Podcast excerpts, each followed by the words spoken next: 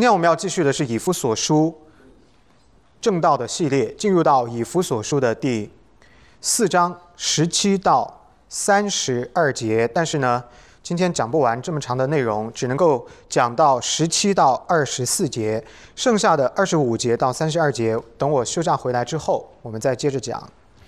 我们先来看神的话是怎么说的。神的话如此说，所以我说，且在主里确实的说。你们行事不要像外邦人存虚妄的心行事，他们心地昏昧，与上帝所赐的生命隔绝了，都因自己无知，心里刚硬，良心既然丧尽，就放纵私欲，贪行种种的污秽。你们学了基督，却不是这样。如果你们听过他的道，领了他的教，学了他的真理，就要脱去你们从前行为上的旧人。这旧人是因私欲的迷惑渐渐变坏的，又要将你们的心智改换一新，并且穿上新人。这新人是照着上帝的形象造的，有真理的仁义和圣洁。我们一起来祷告。Let's pray。天父，感谢神，求神使用你自己的话语，帮助我们今天在你面前的每一位你的儿女。来明白如何遵守新生命的守则，就是你的话，就是耶稣基督，他给我们完美的榜样。求神差遣你的圣灵，每一天每一时刻都在我们的生命当中做工，使我们不仅仅是成为新造的人，而是真的做新造的人。我们这样的祷告祈求不配，是奉主耶稣基督得胜的名，阿门。在过去的几周当中呢，我们花了一些的时间来学习保罗关于基督的身体的完整性、多样性的教导。身体是他常常使用的一个比喻，也就是说，教会呢是主耶稣基督复活的身体，是完整的，不容拆毁。保罗的这个比喻来帮助我们确定我们的身份是如何。作为基督身体的一个部分而连于耶稣基督，并且来顺服他元首的绝对权威的，就像今天早晨大家见证的，我们 Jack 的洗礼，对吧？连于耶稣基督啊，他们两位正式加入教会，成为这个 member 啊，这是一个非常美好的事情，一个非常美好的提醒。保罗呢强调说，教会的合一啊，绝不能够因为人的罪恶的缘故而被破坏，相反，教会的每一个成员。都要按照自己所领受的属灵恩赐蒙召，要为到教会的健康发展而贡献我们的心力。保罗继续的强调教会的合一，并且以此为背景。那么在今天的经文当中呢，他来敦促基督徒务必要断绝从前没有得救的时候那种跟耶稣基督无关的生活方式。他提醒我们，曾经远离神的生活是何等的破败不堪。并且鼓励我们每一位在座的弟兄姊妹要舍弃老我，因为我们在耶稣基督的里边已经是新造的人了。所谓基督里的新生命，就意味着我们应当活得正直，应当要以良善跟恩典待人处事。同时呢，也意味着我们必须要胜过苦毒恼恨，借着效法耶稣基督牺牲的爱，而以宽容彼此相待。啊，这就是整个今天经文的一个宏观的视角。我们现在来看一下十七到十九节，保罗从基督身体的合一性跟多样性的这个话题来做了一个切换，教导我们在教会生活跟日常生活当中，基督徒应该有怎样行事为人的样式。十七节，请大家看到，他说。所以我说，且在主里确实的说，你们行事不要再像外邦人存虚妄的心行事，他们心地昏昧，与上帝所赐的生命隔绝了，都因自己无知，心里刚硬，良心既然丧尽，就放纵私欲，贪行种种的污秽。各位，这段话的这个言辞凿凿，而且呢语气是非常非常的犀利的。我们稍微回忆一下。在上一周主日的时候，我们讲到的经文结尾的那个地方，保罗是不是给我们强调基督徒属灵生命要以成熟为目标？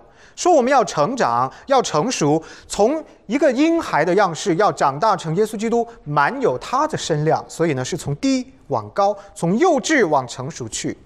那么在这一段落里边呢，他继续这个教导，他认为说，一个成熟的基督徒啊，绝对不应该再活得像一个没有信仰的人。没有信仰的人，自然对神的事情呢是无知，而且是幼稚的。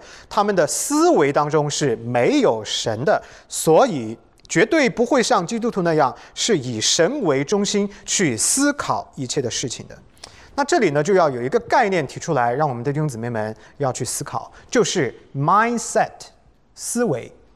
一个人的思维。真的是一个非常强大的东西，它对一个人生活当中的方方面面要产生决定性的影响。那么，究竟什么是思维方式呢？什么是我们讲的这个 mindset？它其实呢，就是一种思维的网络，或者是说，它是一整套的想法。这一整套的想法塑造一个人对一切事物的看法。你对事物的感知，你切入事情的角度，你如何做决定，如何评估事件，等等等等，都是在这个 mindset 的影响之下来完成的。保罗将基督徒的思维方式跟外邦人的思维方式加以区隔。他说，异教徒或者是非基督徒的思维方式啊，从来就没有神，也就是说，他们的思考方式里边最典型的特征就是与神无关。而基督徒的思维方式就正好相反，基督徒是必须以神为中心去思考一切的事情。神必须要在基督徒的思想当中处于一个核心的地位，只有这种神在你的思想当中做宝座掌权的。思考模式才能够让一个人想正确的事情，理解正确的信息，做正确的决定，并且形成对一切事物既合乎真理又有实际意义的看法。很遗憾的是，各位弟兄姊妹，很多时候基督徒的 mindset 啊，并不是以神为中心的，这是一个问题啊。还有一个问题就是。或许他是以神为中心的，但是他的这个思路跟他在神里边的信心是分开的。也就是说，什么意思呢？有许许多多的基督徒是宣称自己相信耶稣基督是他们的救主，但是他们的思维里边是没有耶稣基督做宝座掌权的。那么就更别说要让神居于元首地位、核心地位了。保罗呢，就把这种你说你相信耶稣，但你的思考里边、思维模式里边却没有耶稣这种状态啊，理解为婴孩的状态。一个人，一个基督徒，你不成熟，表现在什么地方？就表现在你的思考里边没有上帝啊，你没有以他为中心。这个虽然不会影响你得救。啊，因为你是因信得救，对吧？你相信耶稣基督，你得救啊。可是呢，圣经给我们的要求，难道只是我们得救吗？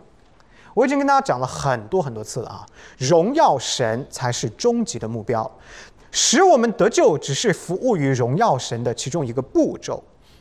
所以呢，我们要看清楚，这种思维体系里边没有神，会造成非常严重的后果。比如说，一个人一个基督徒缺乏信心的生活。比如说缺乏见证的生命，比如说没有办法做出合乎神心意的决定，等等等等。总而言之，一句话，活得好像一个没有信仰的人啊！你的信心跟你的这个生活的模式啊、思考的模式是脱节的，这种状态是不能够真正的达成神对我们得赎的生命的计划的。我们的生命的计划是五个唯独之一。唯独神的荣耀，是为了要荣耀神而行走我们的人生，所以这种状态显然跟这个目标是背道而驰的。思维的问题，乍一听很像是脑袋的问题，对吧？思维的问题听起来是不是脑袋的问题呢？啊，然而保罗却说不是脑袋的问题，你不要弄错了，它是心的问题，heart。It's not about your head. It's about your heart，怎么说呢？十八节，看十八节，他说，他们心地昏昧啊，心里面是晕的，与上帝所赐的生命隔绝了，都因为自己无知，然后呢，心里刚硬，心啊，都是跟心有关。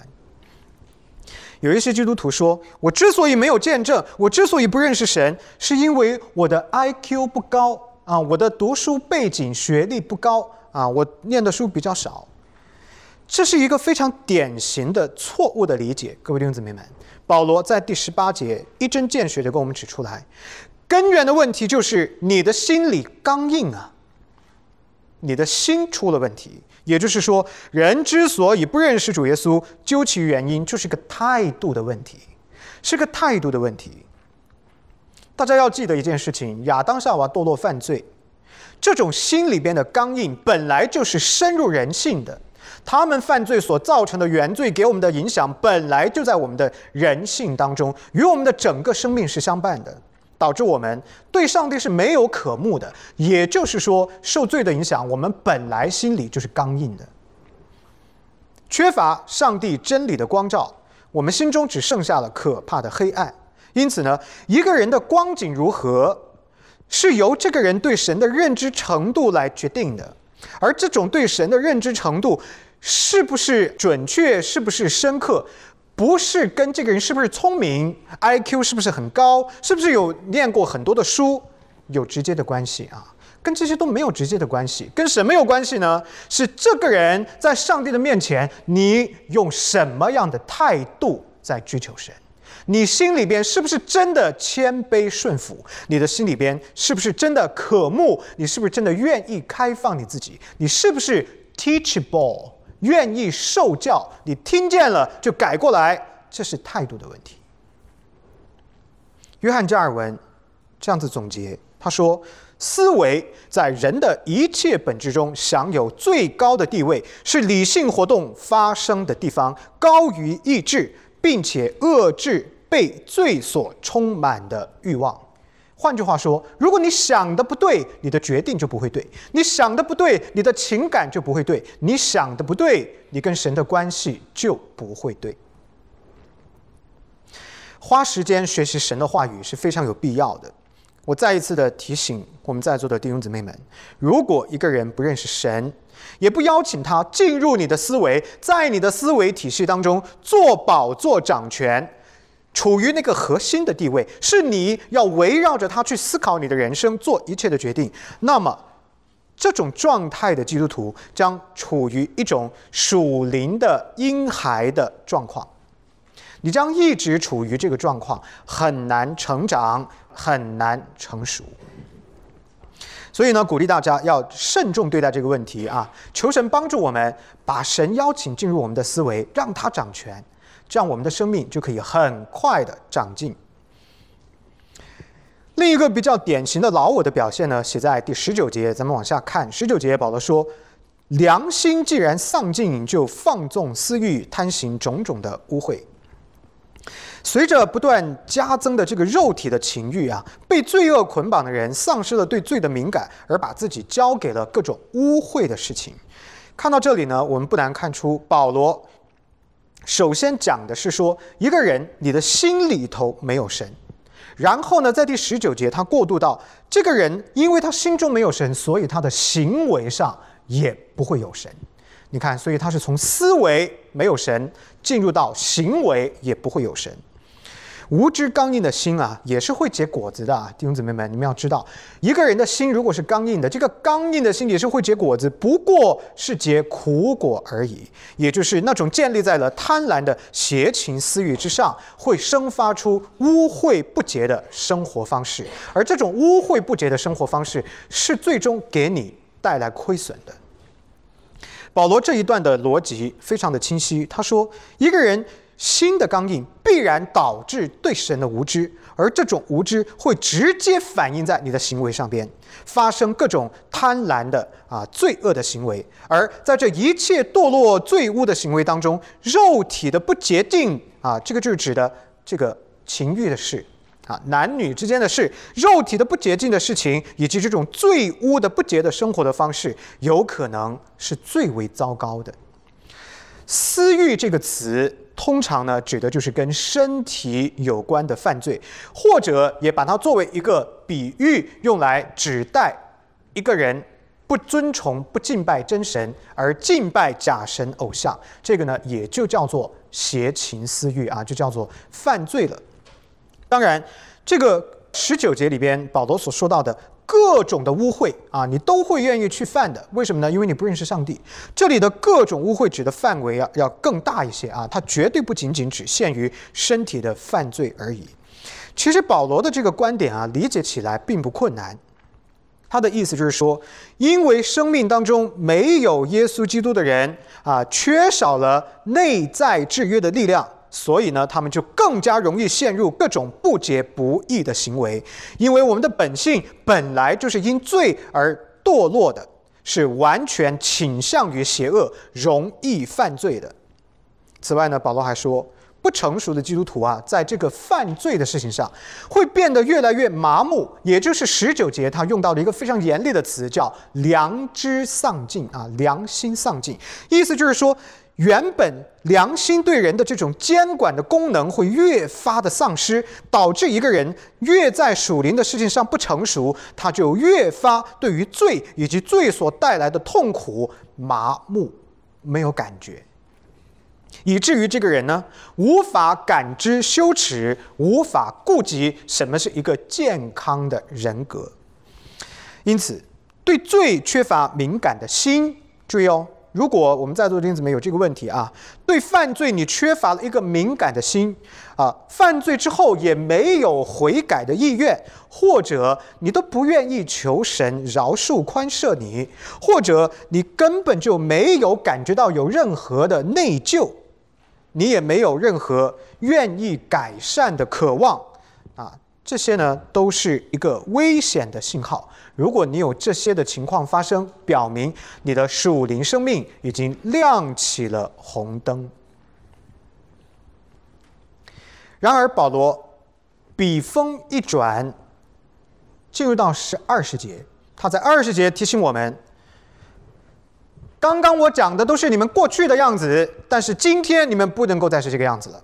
你看二十节，他说：“你们学了基督，却不是这样。”意思就是说。如果你真的认识耶稣基督，你接受耶稣基督，你跟从耶稣基督，那么刚刚所描述的那种基督之外的老我的光景，压根儿就不应该发生在你的身上。保罗暗示我们说，人会有一种从众的心态，倾向于从周围的事物当中来获取行为的准则。我们可以把它简单的理解为：大家都做的，我就可以做。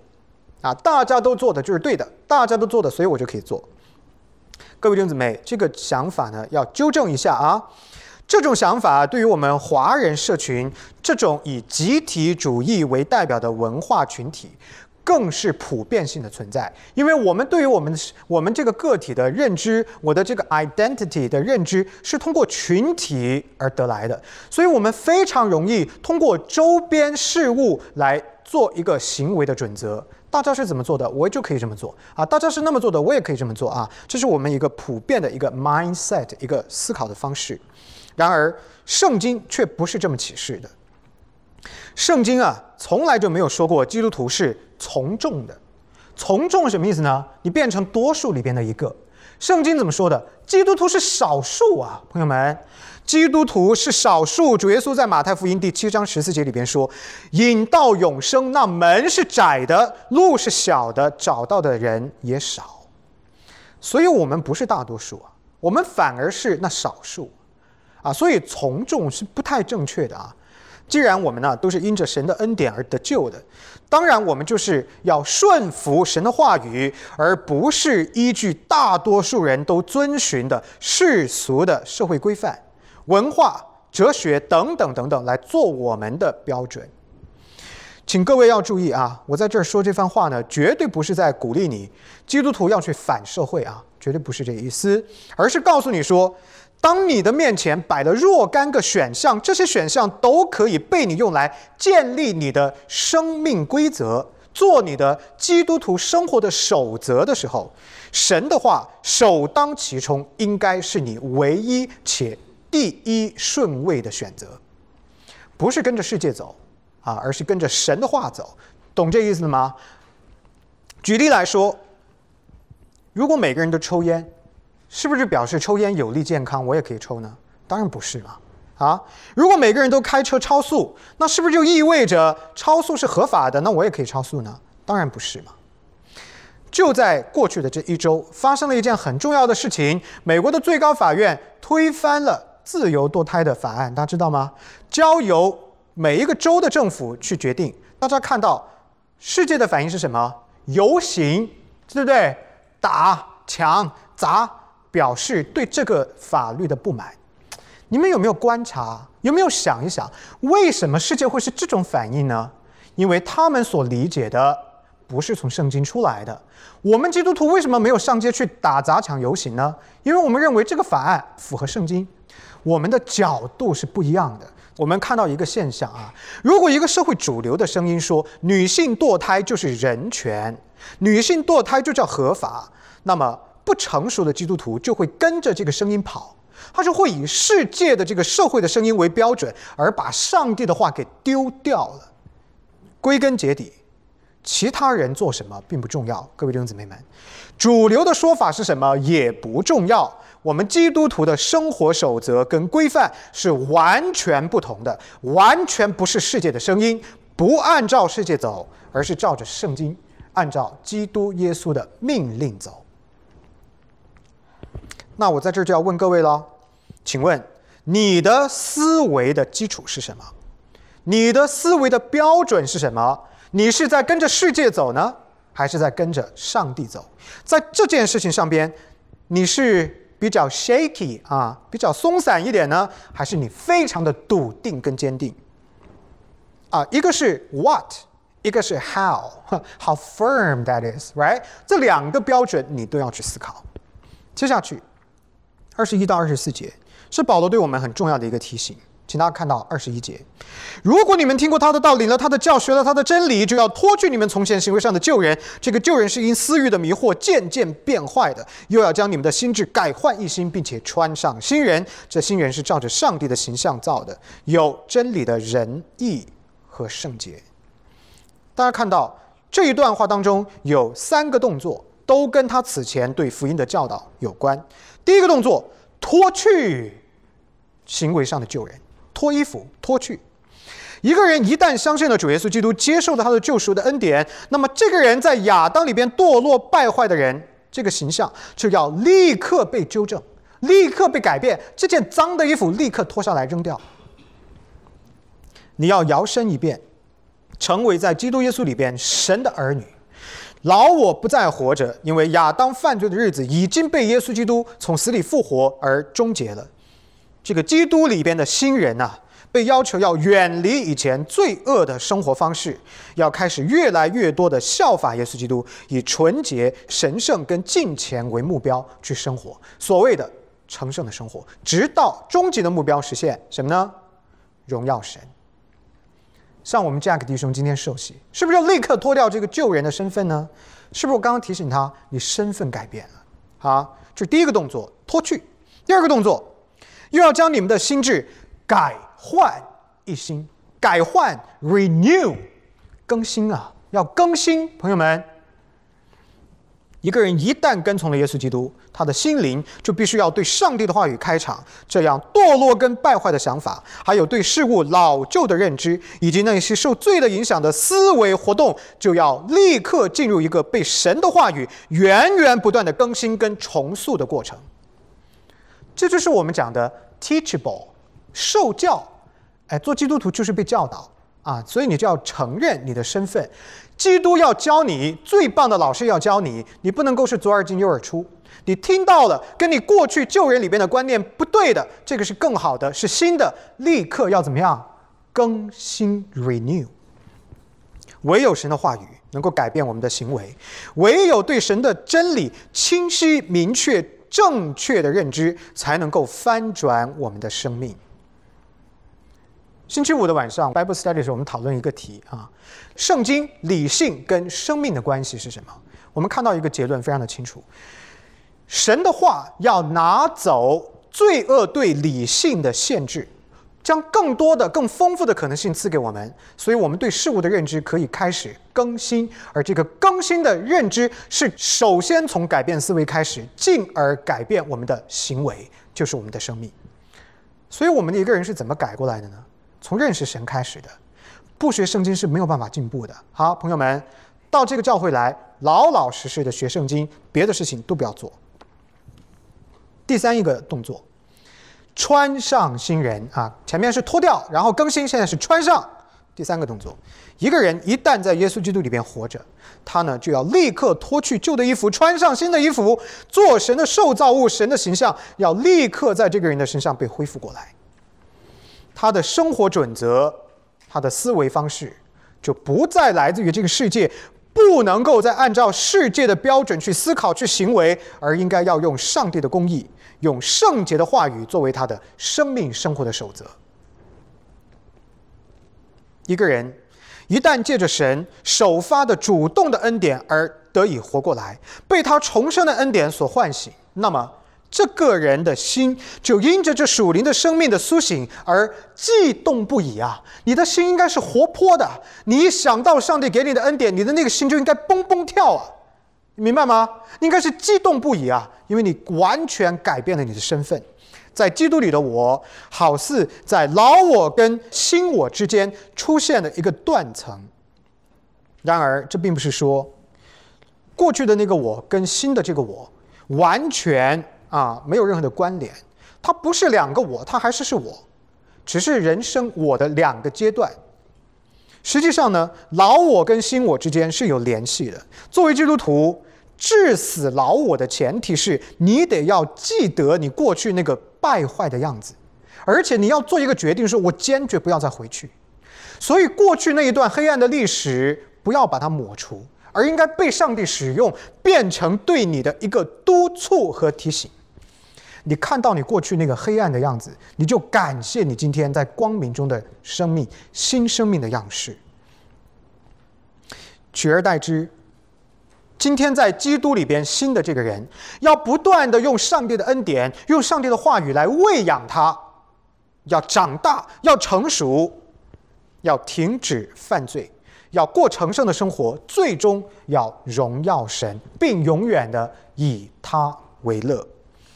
各位弟兄姊妹们，这个整个的过程，脱去旧人，穿上新衣，这是一场属灵的征战。而让你我可以得救的，不是你我自己的努力，而是上帝的恩典、圣灵的感动与交通、主耶稣基督信实的同在。所以，请大家要记得，我们有没有我们的责任？有的，你坐在那里什么都不做，圣经从来不翻，查经从来不参加。主日崇拜也是三天打鱼两天晒网，你没有尽到你的本分，你不会长进。同时，你不要过分自信啊，靠我就可以，靠自己不可以。人要尽我们的本分，做得到的我们要做，做不到的要求神帮助。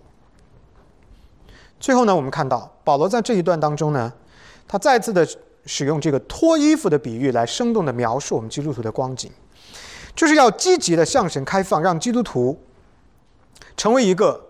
接受耶稣基督自由做工的人，可以自由的重塑我们、改变我们的思维方式，从而改变我们的生命的人。任何人只要在耶稣基督里，就是新造的人。结合今天的经文，保罗给我们看到，一个新造的人有两个明显的特征：第一，这个人是一个和好的人，是一个与人为善的人。基督徒是那些已经借着耶稣基督跟神和好了。的人记得吗？垂直的 vertical reconciliation，垂直的和好，人跟神的和好，也是基于跟神的和好，他也跟人有了美好的关系。这个是 horizontal reconciliation，弟兄姊妹的关系怎么建立健康的关系啊？保持健康，保持良善，同时能够向这个世界来见证和宣扬上帝的大能跟荣耀。作为基督身体的不同的器官，这种已经与神与人修复了关系的基督徒，就是一个在主里面的人。他是一个可以通过维护教会的合一，来彰显上帝恩典的人，他是有这一份追求的人。这是第一个特征。第二个特征，一个新造的人，一定是一个拒绝世俗标准的人，不俗气啊，他追求的是圣经为标准。只有当基督徒不再按照世界的标准去生活的时候，和好、合一、和平才会发生。主耶稣基督在十字架上所成就的这个新的秩序，也就是教会所彰显出来的秩序，意味着合一与和平作为一个新的生命生活的守则，已经完全的取代了在老我里边那种论断呢、往来传舌呀、分裂呀等等等等这些旧的标准。保罗认为，在新的秩序里头，人的标准完全就是被废止的。世界就是人的标准，这个标准根本就是废止的，因为主耶稣基督的复活标志着人的标准早就不应该再起作用了。人的标准是要被主耶稣基督审判的。这个耶稣基督里边新的生命的守则适用于每一个基督徒，而绝非是教会的领袖。一切跟从耶稣基督的人都应该要摒弃世界的标准，摒弃老我的行为，摒弃老我生活的特征，比如说像贪婪啊、诽谤啊、论断啊、嘴巴很多啊、管不住自己的口舌啊等等等等，从而来披戴耶稣基督公义的外袍。也就是它里边所展示出来的这个全新的一个完美的人性，这个人性是照着造物主他自己的形象是所造的，也就是恢复了堕落人性原本该有的样子。各位弟兄姊妹，披戴耶稣基督，穿上新人的人，是有怜悯、有忍耐、诚实的人，借着主耶稣基督要追求与人和睦的人，而且。特别是要追求与那些伤害我们的人和睦的人。基督徒这么看起来，仿佛就是一个异类的存在，就不是从众的，是少数的，是不是啊？基督徒这么看起来，好像就不是为这个世界而造的。我最喜爱的基督徒作家之一 C.S. Lewis，他讲过一句非常。有名的话是我非常喜欢的话。他说：“如果我们指的是基督徒，如果我们发现自己有一种强烈的渴慕，而这个世界上没有任何一个东西可以满足我们的这种渴慕，那么最有可能的解释就是，我们原本就是为了另一个世界而造的。这个世界就是上帝的国度。”总结一下。神借着今天的经文提醒我们在座的各位弟兄姊妹几件事：第一，务必学习神的话语，增长你对神的认知，从而得以培养天国的思维方式，进而不再跟从世界的潮流去想事情、做决定、过生活。我们的教会是一个以学习神的话为最高诉求的教会。我们的教会不是一个搞活动的教会啊，请大家听清楚。到这里来，你的第一个要务不是来搞 social 的，你到这里来是来学神的话语的。我再次强调这个观点：如果你是一个认真学神话语的人，旁边你的弟兄姊妹跟你一样也是努力追求神话语的人，你们之间的这种基督里边的友谊根本不用经营，自然而然就会被主耶稣基督粘合在一起。分都分不开，雷都打不动。不用搜索，是你先看清楚你在干什么。我们都追求同样的目标，不靠近是不可能的，不亲密是不可能的。但如果你追求的是 A，他追求的是 B，只有分裂，只有吵架，只有不合一。第二一点，要祷告求神进入你的思维，进入你的思想的网络，从而进入你的行动。最终要完全的掌管你生命的方方面面。你这个人的想法不改变，你的行为就不会改变。行为不改变，你都还自己在做主，用世界做你的主，那么主耶稣基督怎么掌管你的人生呢？对不对？那又怎么谈得上我们是一个顺服于他元首地位的人呢？第三，要对罪以及罪行所带来的后果保持敏感。要努力的追求远离罪恶的生活方式，我们会失败的。但是努力追求在乎的不是结果，而是态度。你有没有这颗心是重要的。要越来越多的追求向神的话语去活，而且越来越多的向罪去死。最后，要脱掉老我，弟兄姊妹们，脱掉老我，穿上新我，要与神重归于好，与人重归于好。要保持自己的头脑向真理开放，不以世俗为标准，也不以世界为转移，而以神的话语为唯。一的生活守则，要时刻的保持头脑清醒啊！我亲爱的弟兄姊妹们，要保持头脑清醒啊！不要做傻乎乎的基督徒啊！并且要在你的余生当中时刻预备好，被神的真理所不断更新、不断翻转，成为一个满有基督身量、可以荣耀他的人。我们来祷告，Let's pray。天父，谢谢你的话，帮助我们成为一个新造的人，脱去旧我，穿上新我。我们是分别为圣的，我们是你的恩典主动就把，远离这个世界的污秽的。愿我们的思想、我们的行为、我们生命的每一个方面都被你的话语得着。愿这个教会真实的高举圣经。我们无论做什么，都以认识神为目的，都以荣耀神为目的，都以建造教会为目的，都以建造彼此为目的。求你帮助我们。没有你的帮助，没有你的恩典，我们做不了任何一件这样的事情。愿我们的心永远向真理开放，愿我们的头脑永远谦卑受教，愿我们这个教会。可以成为山上之城，荣耀你。愿我们每一个基督徒个体，在我们的生命生活的每一个方面，都可以荣耀你。我们的祷告祈求不配，那是奉主耶稣基督得胜的名。阿门。